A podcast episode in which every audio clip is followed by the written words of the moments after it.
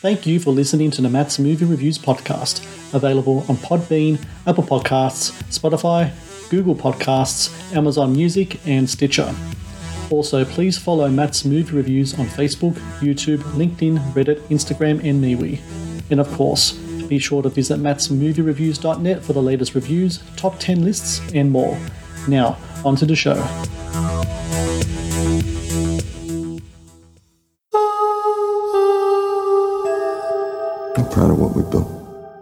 You built it. Yeah, but I built it for you. Henry, the power's out.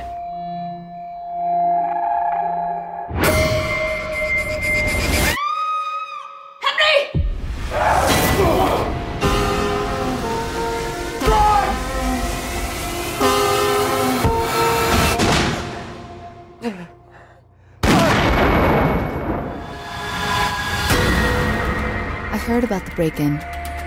And acting in self defense can often be traumatic. How are you feeling? I can't sleep. Not until I know what they were after. You're acting like nothing happened. We have to get past this.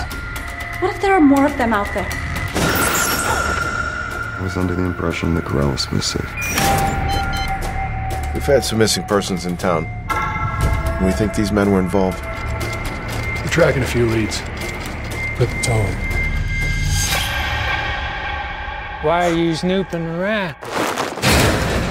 Don't come back here. There's something I think you should know. What were you doing across town earlier? Everyone is keeping secrets. You're not hiding anything from me, are you?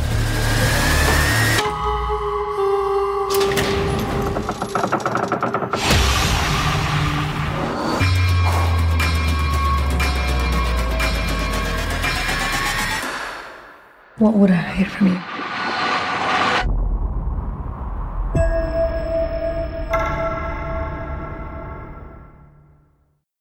Hello and welcome to the Matt's Movie Reviews podcast. I am your host, Matthew Perkovich, and this is episode number 371.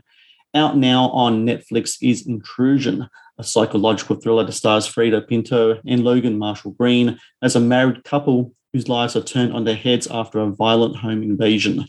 A stylish and engrossing watch featuring twists and turns and fine performances. Intrusion is also the latest film from director Adam Salky, who I'm glad to say joins me now on the podcast. Adam, I thank you so very much for joining me today. Thank you so much for having me. Really, really happy to be here. You know, it's really interesting watching this film and just getting to the, the background of it. It's written by, um, excuse me, Chris Sparling, Sparling. who really did some great work with like Buried and Greenland, which came out last week as well. What was it about the material that really drew you um, to the story and want to do this film? Well, Chris Sparling is definitely carving out some territory as a modern day master of suspense. He's, you know, he, he I, I'd seen a lot of his movies, really loved his writing, and I read the script. The first thing it did was it just kept me on the edge of my seat. Yeah. Which, you know, for a thriller is important. Um, the second thing is it reminded me of movies that I loved growing up. Uh, you know, 90s thrillers like The Game or, you know, certain aspects of Basic Instinct or Hand That Rocks the Cradle or, you know, Pacific Heights or just all of these really great thrillers in that era that I loved. And I always wanted to make one. And Mhm. it, it sort of felt like a throwback in that way. And then the third thing was that I actually felt a, a, a really a personal connection to the main character's journey. Uh, Freida Pinto's character Meera is a breast cancer survivor, and actually my best friend was diagnosed with breast cancer at around the same age as the Meera character. And so I I sort of kind of went through that journey of her going from traumatized victim to empowered survivor, and I and I thought that the Chris did an excellent job bringing Meera through that journey in the context of the events of the story. It's really interesting that kind of part of Chris's work. When you read, he, when you watch the movies that he's in, that kind of mix of like genre feels and, and character really does come through. And and Freida's character, uh, especially of, of Meera, um, she kind of goes through this kind of like this kind of double whammy of trauma. She's a cancer survivor on one end, and then the other end you have the, the main plot point that kind of drives the film, which is this home invasion kind of angle as well.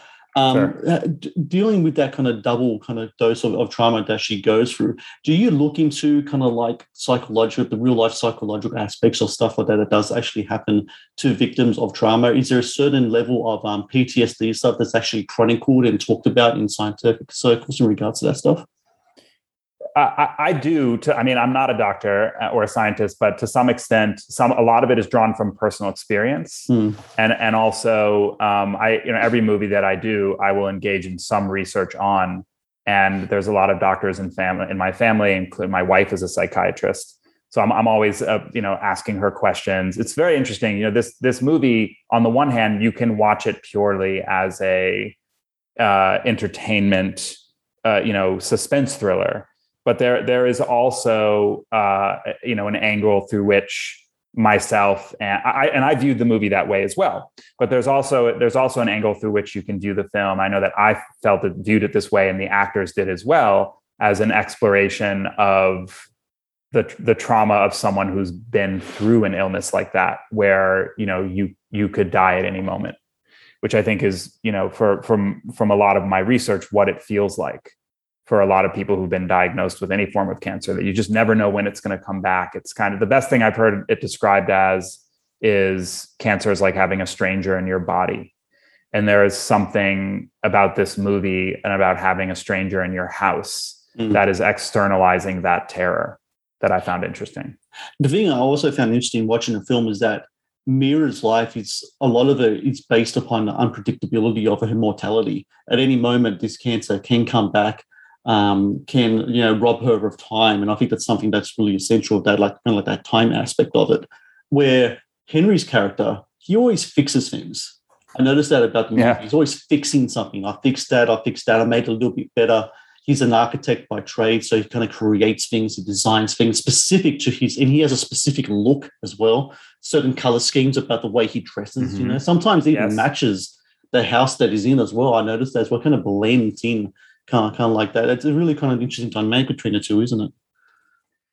So a lot of what you described is are things that the actors and I've talked a lot about. So for example, Logan's character Henry, he his kind of the thing that motivates him the most is you could call it maintaining the status quo Mm. or you could also call it you know not rocking the boat like he really just wants it's like they've moved to this small town freida's in remission. Things are are good between them. They sorry meera played by freida's in remission. Things are good between them. And um you know they really like he he kind of wants to maintain that. He, he you know this this disruption that happens with the home invasion he's really trying uh, with fixing things you know trying to to to repair everything whereas uh meera's freida's character meera is really having gone through this illness and now going gone through this shocking home invasion is really trying to get back to a place of feeling secure. And that's really that's really how they go through the film. As far as the the, the colors that you pointed out um, I, I strive very hard with my team cinematographer production designer costume designer to come up with a specific visual design for every film that i make and we did work very hard to create uh, a mixture of warm and cool color temperatures in the film.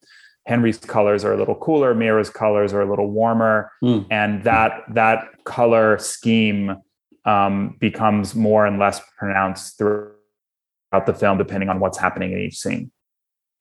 I want to talk about the house because it's you know it's kind of a cliche thing to say the house is a character, but in this Uh-huh. case, it's so it is. It really is Yeah, and I, I know it is, but when this house, especially uh, this movie, especially the house, is so essential to what's going on in the houses it, it, to these characters, especially considering that it's designed by one of the characters. He's an architect, and and Henry designed it to his kind of tastes, so to speak. Um, where did you find that house? Like, was it Albuquerque that you guys um saw this house in the first place? Yes, Albuquerque. So essentially, uh, you know, you nailed it. The, the Henry character is an architect. He's designed this home for them. And it had, I knew that I wanted it to be modern. I knew that I wanted it to be architectural, very specific. And unfortunately, when we got to Albuquerque, uh, it, it, dawned on me that the the dominant architectural style there is something called Pueblo Revival, mm. which I actually like. I find it to be very appealing, and I love the look of Albuquerque, New Mexico, and Santa Fe. It's an incredible style there, but it, it wasn't what I had hoped for for the film. So we were looking and looking and looking, and we actually just could not find this house. And one day, towards the end of the scouting process, the cinematographer Eric Lin went to a grip rental house and he was talking to the owner. He just asked him, "Hey, do you know any modern homes?" And the owner said, "Oh yeah, my friend has this, you know, really interesting modern house. You should go check it out." And so an hour later, we were in the car racing over there, and we got there, and it was just very clear that that was the one. It was a literal needle in a haystack. You spoke before about your love of um, '90s thrillers. Um, speaking of films of David Fincher and the like, what was it when you were like watching these films uh, uh, as a younger man, they really appealed to you as a film man, uh, film fan, and then later on as a filmmaker about the techniques and such. As you, as you dig deeper into what these directors did to those films, what was it about the techniques and such of those uh, films specifically that really sp- speaks to you as a filmmaker? Yeah, I mean, I you know, just on a personal level, I was definitely a scared kid. Mm. Um, growing up, and I think a lot of people are. I have kids now, and you realize that they're so small yeah. And the world is so big and complex and hard to grasp. And some people, uh, some even some kids or adults, they just have no fear about it. But I, that wasn't me. And so I think that the the thriller genre, something about experiencing that those emotions, things like fear and suspense and terror, but doing it in the safety of your own home, for example, if you watch it, or, a movie theater with friends or something like that there's a very interesting contradiction there that I that drew me to the genre. Um, and and the other the other thing, just as that's on a personal level, on a filmmaking level, genre films, in this case a thriller, they really do provide an opportunity for a filmmaker to externalize and create visual design that will either dial up or turn down those emo- those emotions like fear um, and control them. And I, and I think that that is something that certainly appeals to me in making this kind of film. Um, you know, you can actually control the fear. And there's something as a filmmaker that's really enjoyable about that. The Matt's Movie Reviews podcast is brought to you by 80s Tees. 80s Tees is an online retailer of licensed t shirts and pop culture gear from your favorite movies, TV shows, cartoons, video games, comic books, and musicians. Celebrate your inner 80s nerd and click on the link in the show notes below to get the raddest retro t shirts delivered to your door. The Matt's Movie Reviews podcast is brought to you by Loot Crate. Founded in 2012, Loot Crate is the worldwide leader in fan subscription boxes. Loot Crate partners with industry leaders in entertainment, gaming, sports, and pop culture to deliver monthly themed crates produce interactive experiences in digital content, and film original video productions. No matter what you geek out about, Loot Crate has a subscription box for you. To get your very own exclusive collectibles, apparel, and gear delivered to your door, be sure to click on the link in the show notes below. The Matt's Movie Reviews podcast is also brought to you by Vudu. Watch the latest movies and TV shows anytime, anywhere. No subscriptions, no contract. Enjoy stunning quality in up to 4K ultra high definition at home and download and watch on your mobile device as well. To rent and buy from over 100,000 titles or watch thousands of movies free with Vudu Movies on us, be sure to click on the link in the show notes below. Now, back to the show.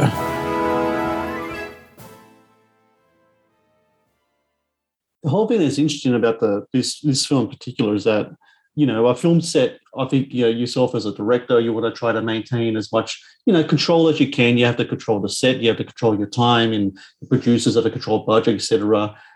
That's uh, all well and good, but then you have to add this add extra add elements of the whole kind of COVID situation. and that kind of like just turns everything on its head.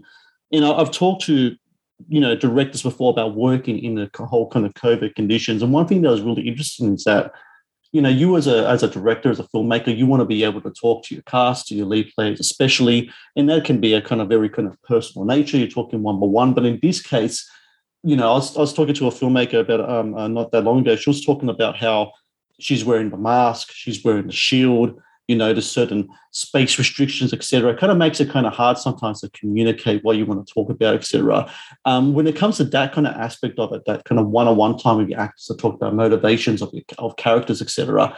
There's a whole kind of COVID situation in all the in all the stuff you have to wear or the, or, or the restrictions you have in kind of space. Does that make how how difficult does that kind of make things to kind of bring the point across, or are you still able to do that in kind of like in this controlled situation where you have kind of like certain restrictions placed on you? Uh, so intrusion is one of the handful of films that was shot in the fall of 2020 um, i believe it was somewhere between 12 and 15 you know studio films that were able to pull it off during that time. I mean normally it would have been hundreds of projects being done.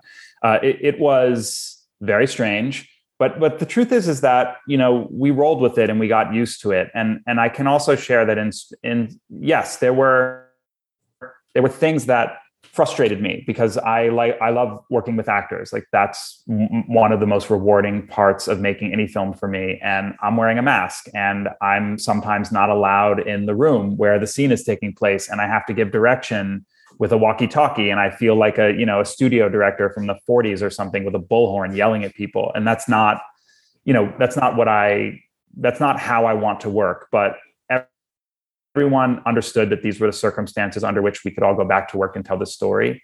And everyone was okay with rolling that rolling with that. And i really have to give all credit to freida pinto and logan marshall green their poise and ability to just not let those uh, ways in which pandemic production changed the ideal way of making films affect ever get in the way of what they were bringing every day in front of the camera you know, something that's really become really prevalent in movies, thriller movies, horror movies over the last, say, 10 years or so is the jump scare. And yeah. sometimes you can watch movies and certain filmmakers utilize it in a certain way that can be tacky or kind of like just a little too much. In this film, I thought it was really, really well done. And I wanted to ask about how you approach the art of the jump scare. How much of it hmm. is in the script? How much of it is post production? What's your kind of, do you have any type of philosophies in regards to how you want that kind of to play out in your movies?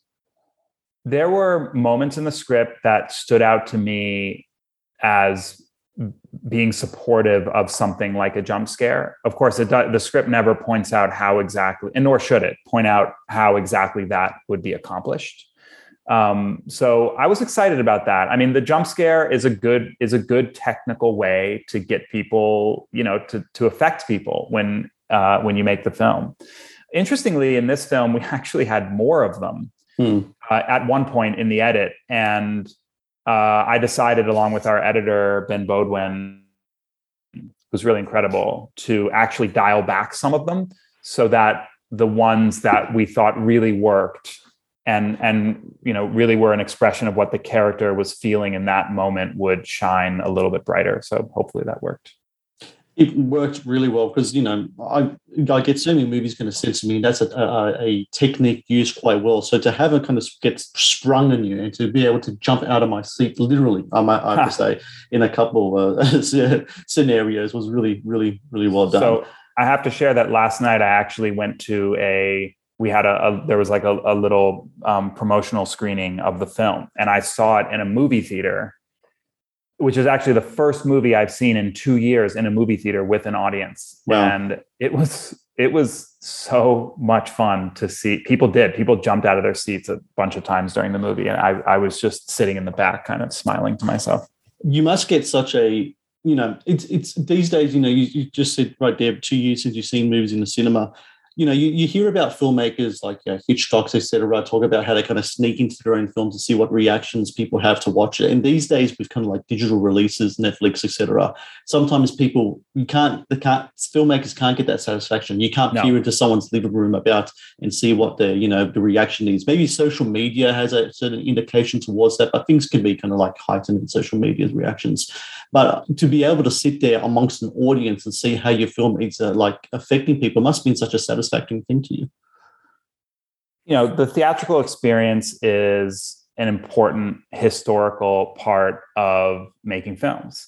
And that experience is altering now, along with so many other things that are altering with how movies are made and how they're exhibit, exhibited. And, and I'm at peace with that, actually. I think that's that's totally okay. And the fact that Intrusion can premiere on a platform with 200 million subscribers in 36 languages on the same day right then and there and all these people can see it that's a wonderful thing mm. and i also i also feel very blessed that i got the chance to see it on a screen because that i probably won't have too many opportunities to do that um, with this film and and that's that's totally okay but but I, I, I do love that experience and and there certainly is a place for it uh, for certain movies and hopefully will that that will be ongoing. Movies will still play. Certain movies will still play in the theaters, and we'll still be able to have that experience as a as a community together.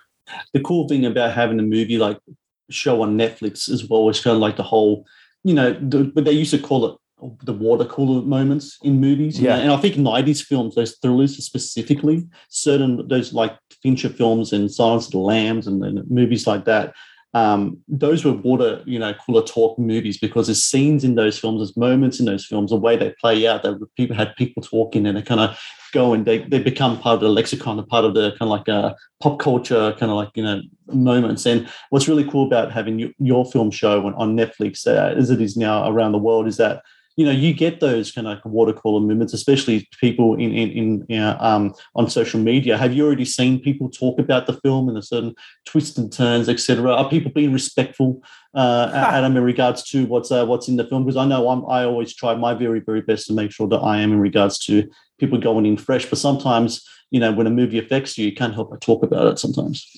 there is a lot of conversation out there um, and it's I, I think it's all great. I, I don't um, you know uh, people are going to say what they want to say and however they want to say it, and so um, that's that's totally fine. That's their right, and I'm and I'm used to it just because you know this is my fourth feature film, and I've I've seen these conversations. Like you know if you read the YouTube comments on on your work, it, it's I find it to be actually very entertaining. Some people are very, very funny in what they say. So I, um, I think it's all good. People should be able to be heard and say whatever they want. And it has been fun with this film to look at the online reaction and you know see a lot of uh, fire emoticons uh, and you know th- things um, uh, uh, gifs and, th- and things like that that are really funny that you know are showing that there are clearly a lot of people who are really responding to the film well, for everyone out there, I encourage you to be part of the conversation. Watch yeah. Intrusion right now on Netflix. I really enjoyed this film. I like to watch a film that really surprises me. Having, you know, I get so many films set to me week to week, month to month, but to watch a film that grips me and surprised me the way the intrusion does. I think it's really a testimony to, to the work that you put into it and what the actors and the screenplay has. So everyone listening right now, intrusion available on Netflix. Um, check it out, watch it. Great performances, great twists, great jump scares, as I said. And Adam Salky, I thank you so very much for your time today and congrats with the movie. Thank you so much. I really, really appreciate the conversation. Thank you.